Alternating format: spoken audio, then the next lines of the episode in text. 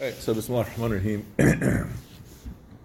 so uh, let's uh, approach this discussion two ways. One, we're going to go uh, real practical and and looking at what we have to do. That'll be one side of the discussion, and the other side of the discussion will be looking purely theoretically.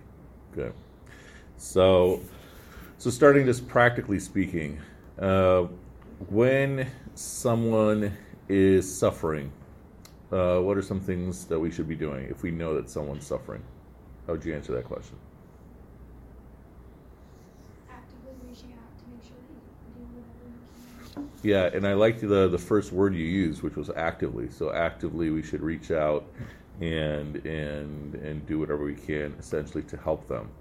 One point to think about is when you're going through a struggle, Uh, uh, uh, and even if everybody in your family is going through the same struggle, nobody knows what you're going through because you're feeling it your particular way and you're going to experience this over the course of your life that you you're carrying this pain and you wish other people would know but nobody knows alaikum, come on. Nobody knows that you're carrying this this pain and they don't know how heavy it is for you and they don't know how it feels for you and if you haven't experienced that in life yet you will that's just part of the experience of life and so, one point to think about is over the course of your life, every one of us is going to be experiencing various types of pains. And so, all of us in this room already we're, we're minorities. And so, meaning ethnically, racially, religiously, which means we already have certain feelings about our role in the world, which might be different than than most of the people uh, in in our classes and in our neighborhoods and such. And and then on top of that, uh, because our back home cultures uh, might be a little bit different in terms of how we do things, um, that's already put, making us sort of, so to speak, square pegs trying to fit inside circular holes. But when you go through a struggle in life, maybe it's something like loneliness. You're feeling it, uh, but nobody knows how you're feeling it. And suppose for a second everyone in this room felt a certain type of loneliness. The way Forrest is feeling it is going to be different the way Barry's feeling it, and so forth and so on. And and and so so your point is absolutely correct that when we find out that someone is suffering, we should actively reach out to them. And then the next step is to figure out from them how they want us to help them. So, a question to ask someone when they're struggling is How can I support you? How can I help you? Now, what a lot of religious people like to do when someone is suffering is to start quoting ayahs and hadith saying, okay, this was Allah's will, or, you know, we're all set to die at a certain time. That usually doesn't help people. Uh, you like uh, if you're going through struggle, what would you like someone to do for you? I'm sorry, cookies are making me laugh for some reason. Okay. How did you answer that question? Suppose you you you uh, you went through some huge tragedy, and someone wants to help you. What would you like them to do for you? Any thoughts? And there's no wrong answer here, so throw out any ideas, even if it seems strange. Otherwise, I will have to call on people. Usually, the best thing is just to be there for them. Sometimes the best thing is just to be present with them, and sometimes just to be quiet. Uh, uh, that when you're alone and you're struggling, you feel super alone. But if someone is just there, sometimes that automatically makes the pain feel a lot more manageable. Okay? So that's one point to think about. That uh, when someone is struggling, our job is to reach out and to actively reach out. And usually, what it just means is at least just be be there, quiet, trying to make things comfortable for them. So, for example, uh, if uh, uh, they have to take care of some things, like whether it's cleaning the room or or eating food, sometimes it helps for us to take care of those things for them. I mean, it doesn't mean you eat their food for them, obviously, right? You know, but Sometimes it might help to help make the food for them and such. And so the point is to make people's lives uh, uh, easier in whatever way we can. Now, what happens when you have a death in the family? Uh, that's a special kind of pain, uh, especially if it's a parent uh, or a brother or sister, or as you get older, inshallah, if you have kids, the, the, the death of a child. One point to think about is, in a way, in a way, you don't ever recover. And what I mean by this, uh, have any of you lost a grandparent? And so, how old were you when your grandparent died? I don't think I was alive yet, or Okay, maybe I was like only one. Okay, okay, so you don't remember. Yeah. And uh, and and Dahlia, how old were you? Dahlia or Tanya? Done. Tanya. Okay, how old were you when? was Same thing. This is all before you were born. Yeah. Um, Nor- I think I was 13. Thirteen. Oh, so you definitely remember it. And do you remember some of the feelings? Yeah, Like, were you close to this grandparent? yeah, I was the closest. Really? Mm-hmm. Yeah. And so, so what happens when when you lose someone? It's kind of like a hole in your heart has formed in their shape. It's like a part of you has been torn out of you, and and the thing is that that hole is going to remain. You just get used to it. I mean, for whatever little you want to share, what was it like? Well, like, so it was like, it was like at an Eid party, and so they live in Houston. Okay. So, um, we were like at the par- at a party here, and then my mom was coming. So she, it was my mom and dad. So she like got a call. So she was on the phone, and she called me, and then she was like crying, and I didn't Yeah. understand like why, but she told me to just get my dad. Yeah. So then we were supposed to go on like a trip the next day, but we went to we flew to Houston and then we like stayed at the hospital because I forgot exactly what I think it was an aneurysm or Sure. something. So it was happened. Real sudden, like they yeah, was. He like fell or something. Oh, so no, it was, yeah. he was in the hospital, but he was like alive for most of the he, until like they had to take all the things out because he couldn't stay alive Mhm. without like the help, I guess. Yeah. So we were at the hospital like for like five days, just like in there, like our whole family, like with like a hundred people, like in like the waiting room, just Wow. like waiting. Wow. And then then he passed away. Huh? Yeah. Yeah. Thank you for sharing that. And so think about how clearly you remember that whole process, right? And it started out as a complete shock. And and so so a point we'll get to in a second is that death never really comes at a convenient time. But the the point to think about before we discuss that part is that you know this hole forms it's almost like this hole in your heart where the person used to be and the hole remains but you get used to going through life uh, with that hole. And sometimes one of the ways to help cope with the hole is to do something of benefit in their honor. At the very very least is to pray for them. You know pray for allah ta'ala to forgive them pray for allah ta'ala to to make as easy as possible life for the people that they're leaving behind and such and often when i have students who've lost a family member or someone very close to them like a very close friend uh, i'll give them an exercise that is sort of focused on giving life so they're already instructed to pray for the person they've lost but then I'll tell them to to get some seeds and go to a forest or something and plant the seeds, and then forget that you've done it. And and what do you think is the effect of doing that? Why would why would I suggest to do something like that? What do you think? I mean, one answer could be because you're weird, but I mean, what would be like a, a a reasonable answer? What do you think? Somebody guess. Yes. Uh, What's your name? Another. Okay. So basically, it's kind of like it's sort of doing. If you do it in their honor, it's almost like I don't know how to explain it. It's like you are like revitalizing them huh. through this, like planting the seeds. Huh. Yeah. So yeah, I guess it could. I guess it, you could kind of like feel a sense of not necessarily completion, but like peace if you do that. Yeah, inshallah. Yes.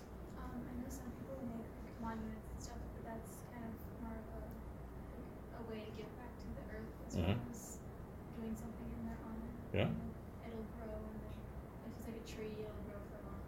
Yeah. And, like, and then take care of it. Mm-hmm. Yeah. Um, I agree with what they're saying. I have a question. Uh, what would you have them forget about it? So, so uh, this is a really important question, and these are these are really, really good answers. And so now, let's uh, uh, put the practical side on, on hold in a moment, and now let's get to to the theoretical side, which is probably not forever, like the belief side. Um, when we die, and this will help answer your question. When we die, what are some things that continue about us? Anything? Like the memory of So the memories do, but then even people who remember us, they're someday going to die, and the people who remember them are someday someday going to die. What remains? Uh, the good that we gave to the world. Okay, and isn't the world going to end someday too? Yeah. So, so the memories might outlast us. The good, inshallah, would outlast us. What remains? I'll give you a hint. It's related to the day of judgment. What remains? or or yes. Okay. So somebody like raise your hand and say something. I'm hearing. Okay, she, so she was saying her, your sins and your deeds. Okay, so your deeds remain, right? And then we're going to be held to account for for for all these deeds, so the choices that we made in our lives. And so, even though I'm using the word in their honor, I'm suggesting to plant their seeds, and you make a du'a asking Allah Ta'ala that whatever good comes from this plant to be given to them. Okay? So that when they die, inshallah, if Allah wills, then any benefit that came from the tree or the plant will work in their favor. Raise your hand, yeah. Wouldn't like one of the more practical things about like forgetting that it's there is that like what if it never like grows? Uh-huh. So then it's just like disappointing. okay, so so why am I suggesting to forget about it? now, now, okay, uh, I'm going to give you a number, and then I'm going to give you an instruction.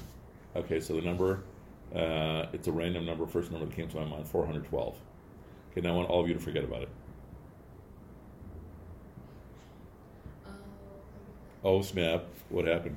uh, so like you can never like really forget about You never really got to forget about it. What I'm actually saying is you've done this deed to, inshallah, benefit the person who's passed away. And then you still continue moving on with life. Um, and you might forget where you planted it, but you know you did. And you're hoping and praying that it doesn't turn out to be a disappointment. You're hoping and praying that it continues to give benefit upon benefit long after you're gone. Yeah. So, so the first point to think, so students haven't changed much. so the first point to think is when someone is suffering, then our job is to actively reach out and try to help them. And one of the best simple things you can do is just to ask them, "How can I support you?" and give them company. And if there's ways you can make their life easier, do that. And then what I'm suggesting is that when you're yourself struggling, one way, at the very least, to cope with the, the, the hole that you feel in your heart is to do something that can benefit the person who's passed away. And at the very least, just make dua for them. Ya Allah, Allah, please forgive all their sins. Please grant them the top level of paradise. Please grant them ease when they when they meet you, and, and so forth and so on. And then other things you could do, other other small projects, would be something that still benefits other people, and inshallah, pray for Allah Ta'ala to to uh, give them the blessings for that. And inshallah, you'll also get the blessings for doing that. Uh, but what else is that doing? That process of letting go also helps in the process of, of dealing with the pain. And and so now let's take it uh, a step further. Uh, in terms of of of life, uh, we said that one thing remains is would be your deeds. Okay. Uh, what are some things that a lot of times people focus on in life, but if we include the day of judgment, like the big picture, those things don't really matter too much. What do you think? Sorry? Some things never change. Okay, so maybe the big picture, mashallah grades don't don't matter too much.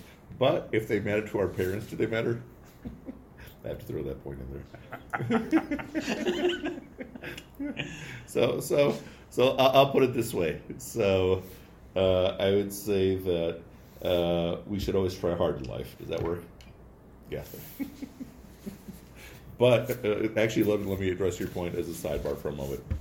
Uh, if I do really poorly in class, does that mean I'm a bad person? No. No. If I do really well in class, does that mean I'm a good person? No. Okay. Should I try to do really well in class? Yeah. Yeah, of course. Right? If I do poorly in class, then what should I do? Try hard. So try harder or try to figure out what, what I was not doing as well at, uh, in the sense that I should always try to reach for excellence in everything that I do. Okay. Having said that, yes, Second one. Okay. Uh, what are other things that people focus on that in the big picture don't really matter? Money. Money. Okay. So now, like with grades, what are some benefits that can come from money? You could give it to charity. You can give it to charity, so you can turn the money into a good deed. Yeah. What else? What are some things that people care about a lot, but don't really matter? Appearance is a big one. You know, what's the interesting thing of life is that when you're young, I'm drawing like basically life here. When you're when you're young, maybe your life looks the same. Uh, you care a lot about what people think of you and to the point that sometimes it might even cause us anxiety. And then what happens when you enter middle age, uh, which for you might seem infinity years away, but when you enter middle age, uh, inshallah, uh, you stop really caring about what people think of you. Um, you start caring much more about, all right, I got to get this done, I got to take care of this, and, and forth and so on. And then when you get older, which for all of you probably seems like infinity times infinity years away, so I'm saying, you know, the age that many of your grandparents are, for those who are still with us, uh, then you start realizing that when you're younger and you're so worried about what people thought of you, they were also so worried about what people thought of them, so everybody's more focused on themselves and not really thinking too much about other people. There are some people who do like to pay attention to everyone else and like to gossip and such. Okay, those people are, um, can't really do much about. But every time you're worried about what people think of you, remember that so is everybody else. So they're probably actually not paying attention. They're paying attention to what they think everyone else is thinking. But sometimes it takes a whole lifetime to realize that. But having said that, whose opinions should we care about? Some of these answers are, are really easy, and so you already know this. So at the top, of course, is Allah Ta'ala. And uh, when does Allah Ta'ala hate us? When we forget about him. Sorry? When we forget about him. Okay, perhaps. What do you think? What are other possible answers? Never. Never. Trick question. Yeah. So even the prophet, peace be upon him, was concerned uh, not long after he received the first message, the first visit from Jibreel. He would stop receiving these visits, and then he thought maybe I made Allah upset, maybe Allah Ta'ala is upset with me, or maybe Allah Ta'ala has abandoned me. And then the Prophet, peace be upon him, received Surat Ad-Duha, Wad-Duha wal-Layli idha suja. And in there, one of the first lines is, Your Lord has not abandoned you, nor does he hate you. So this is another point to think about that number one, the opinion, so to speak, that I should be most concerned about is what Allah Ta'ala thinks of me, for lack of a better term. But you're also going to find many of your friends who are going to think because I do this wrong thing and I do this wrong thing and I do this wrong thing, therefore Allah hates me. And that doesn't make any sense. But what does it take for Allah Ta'ala to love me more and more? What do you think?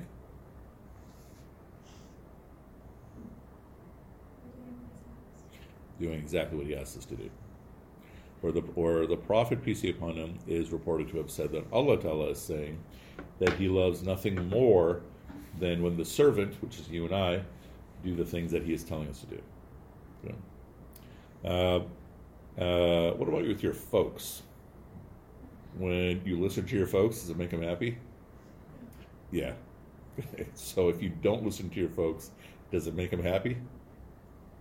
No. So your parents are also a pathway to develop an appreciation for Allah Ta'ala. And so, so now why am I making this point? that all right, all of us have have been given how many lives to live? Easy question. One. Okay, correct. Now we're saying that the most important opinion is the opinion that Allah Ta'ala has for us, which means that how do we uh, increase Allah Ta'ala's love for us? It's try to obey Him more and more. What if we fail completely in obeying Him? Then what do we do? Let's say Allah Ta'ala says, do these five things, I do zero of them. What should I do? Ask for Ask for forgiveness. Exactly. Okay. I'm sorry? Okay. So, so all that stuff is just basically just testing if MLA is still teaching the things. Mashallah, MLA still is. Mashallah. Okay. so now bringing this back to the person who's passed away, this is part of the reason why we are saying that uh, when we pray for them, at the very least, we should ask them for forgiveness. Okay. Now, what do you do if someone has passed away? Yeah, nobody saw that, Zaina. Nobody at all. Okay, what if you do if someone has passed away and you feel like they hurt you? What should we do? Forgive them. We should try our best to forgive them. Why? good things that Sorry? they did. On good things that they did. Yeah, to try to do that. Why? Because there's no point in hating them. Yeah, because where's the hate located? It's inside yourself. And so, one thing to also think about is if someone passed away and we're upset with them, the goal is to try to forgive them, inshallah, for their sake, but also for our sake. Now, think in your life about people in who before they've passed away, who may have hurt you. The goal is the same, isn't it? The goal is to try to bring ourselves to forgive. Because otherwise, we're just carrying the pain and anger in our heads. You know, it's a grudge. And so we say they're living in our inside our heads rent free. Okay. So, that's the practical side. Now let's go back to, to the, the, the, the belief side of things. Uh, so we said you have one opportunity in life, and we're all going to fa- face Allah Ta'ala on the day of judgment. Uh, in terms of, of grades, what grade should you try for? So you got A, B, C, D, F. Dumb question. What grade should you try for? A. Why are you grinning? Oh, because I was just thinking that a C is what you should. C's, uh, C's are average. That should we try for? I like how you're negotiating right now. But uh, yeah, you're like I'm not negotiating. I think a C is a good grade. Yeah, no, C is a passing grade. Alhamdulillah. so uh, I'm still going to push back and say I still think that we should try for an A. What do you think? Okay, I'll take that. Okay, and then yeah, yeah, yeah. And then uh, what if we try not just for an A but for an A plus? What do you think? No. No, why not? It's too much. It's it's the same thing, okay? And Okay. you're you're wasting okay. You're wasting a lot of time and stress on like a few extra percent Okay. when it's ultimately going to mean the same thing. Okay, fair enough. Now let's convert back to the day of judgment. Is an A and an A plus on the day of judgment going to be the same thing? What do you think? Like Yes. literally, like the grade. No, no. I- So, oh. so let's say hypothetically, okay. Let's say hypothetically, the day of judgment, you get a report card for how you lived your life. Would you be happy with an F? No. Would you rather have an F, an F plus, or an F minus? F plus, F plus. exactly, right? Between A and A plus, I feel like it's just ridiculous. Uh, you think there's uh, wait? You're saying there is a difference between A and A plus, or you don't think so? Wait, if like you get card and each grade is like the Jannah you get into. Yes, this is what I'm saying. like Yeah. So so uh, if your grade is what what level level of Jannah you get into, What do you think? Oh, snap! Light bulb. Ding. Would a C be the, like the lowest Jannah? I'd say a D minus would be the lowest Jannah. A D minus, your Jannah would probably be still better than Villa Park. You know. I mean, think about it. So like, so like, the lowest level of Jannah is still more amazing than anything we can imagine, and that's the D minus Jannah. Okay. Now imagine how much better than the D minus Jannah the D Jannah is. Okay, to give you an idea, the Prophet peace be upon him, he's reported have said that like to get a sense of the difference of the levels of paradise. Think of you know from here to the stars in the sky. That's how different the levels are. Okay. So, back to our question. If you can get an A plus Jannah, also known as Jannatul Firdaus, uh, would you go for an A or an A plus? A plus. Now here's something else that's interesting. Yeah. I just Yeah. okay. Look. Yeah. Go for it. Oh. No, obviously you want to strive for an A plus, but would I be happy with an A? Yes. Sure, sure. I mean, we'll all be happy with a D minus Jannah, Yes. but Allah Ta'ala is offering us an A plus Jannah. Okay. Good. Might be easier to get it than your than your than your grade in school. yeah, exactly. Because Allah's Yeah. merciful. Yeah, actually, I had I have students almost every semester who say that okay, God is so merciful, so you should be, you know, making our assignments easier. And then I tell them, yes, God is so merciful, and I am not God. okay. okay, so so now here's another interesting thing. What uh, does Allah Ta'ala want or expect of us in terms of what level of hell or he- hell or heaven we aim for? What grade? He's well, that's what nobody heard that. So he's so he's already set up the A plus Jannah for each and every one of us. He has. I'm sorry. So like, if it's something bad, we're just like going down. So we're actually saying the default direction uh, for each of us is the A plus Jannah. That he has a palace in A plus Jannah set for us, which means each time we're doing something wrong and we're not fixing it or we're not seeking forgiveness, we're actually going lower than what Allah Ta'ala has set up for us. Okay? Now, what does that mean? It means that you that Allah Ta'ala is saying you and I are worth the top level of Jannah. That each and every one of you is not just worth a passing grade. Each and every one of you, Allah Ta'ala has decided that you are worth the top level of Jannah. But then when you and I, and we all do things that are wrong, when you and I do something wrong and we don't seek forgiveness or we don't fix it and such when, when it's necessary to fix something, then we're basically saying, no, we're not worth that much. And so then we start stepping down and down and down. But we can still earn our way back up. How? Yeah, keep doing good and keep seeking forgiveness. Mm-hmm. Now bring this back again to the person who's passed away. Let's change another scenario. So we had one scenario where someone dies, uh, another scenario where someone dies and we feel like they've done something wrong. Let's say they've uh, they've died and someone has wronged them.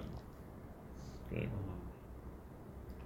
Uh, so let's say, you know, worst case scenario, someone killed them. Okay.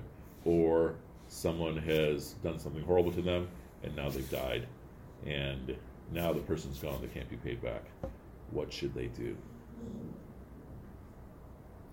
The person's gone, you can't ask forgiveness from them. What should they do? Dun dun dun. You already had to look at my students. We've done too much learning. So, what do you think? So suppose, hypothetically, suppose you die, okay, and someone. What's your big sister's name? Army. Yeah. Alia. Yeah. So have Ali. So let's say before you died, Alia took your shoe. She didn't tell you. Okay. She stole your shoe. What? Happened last week. yeah. Sorry. Happened last week. okay. Now Alia's wondering, what should I do? I stole her shoe. Now I can't give it back because she's gone. I can't ask her for forgiveness. what should she do? She just stole one. Sorry, what'd you say? She just stole one shoe. Yeah, I mean, you know. It's just better. Like, Spike. Like hay, like my family or. Could be. So so it could be that we we make it up to the family themselves. Or the worst case scenario, so we ask them, we ask Allah Ta'ala for, to forgive us. Okay. So let's review really quickly. Scenario number one, someone's suffering, what do you do? Help them. You reach out, you ask how you can support them, and sometimes the best way to support is to just give them company or make their life easier. Okay. And then issue number two, we talked about, uh, I mean, just to merge all the points together, uh, is that uh, at least in the places where it matters, we should aim for A plus. Why? Because it's already set up for us. It's set up for us, which means that's what we're worth. Yeah. And then ultimately, uh, whatever wrong that happens, whatever wrong we do, we should try to seek or grant forgiveness. Seek forgiveness, declare our own slate, grant forgiveness, so we don't have to carry a grudge within ourselves. Okay, very good. We'll stop here. And I guess we have to head to our next donation. Any last questions? All right. Okay. رأيك سبحانك اللهم وبحمدك نشهد أن لا إله إلا أنت نستغفرك ونتوب إليك.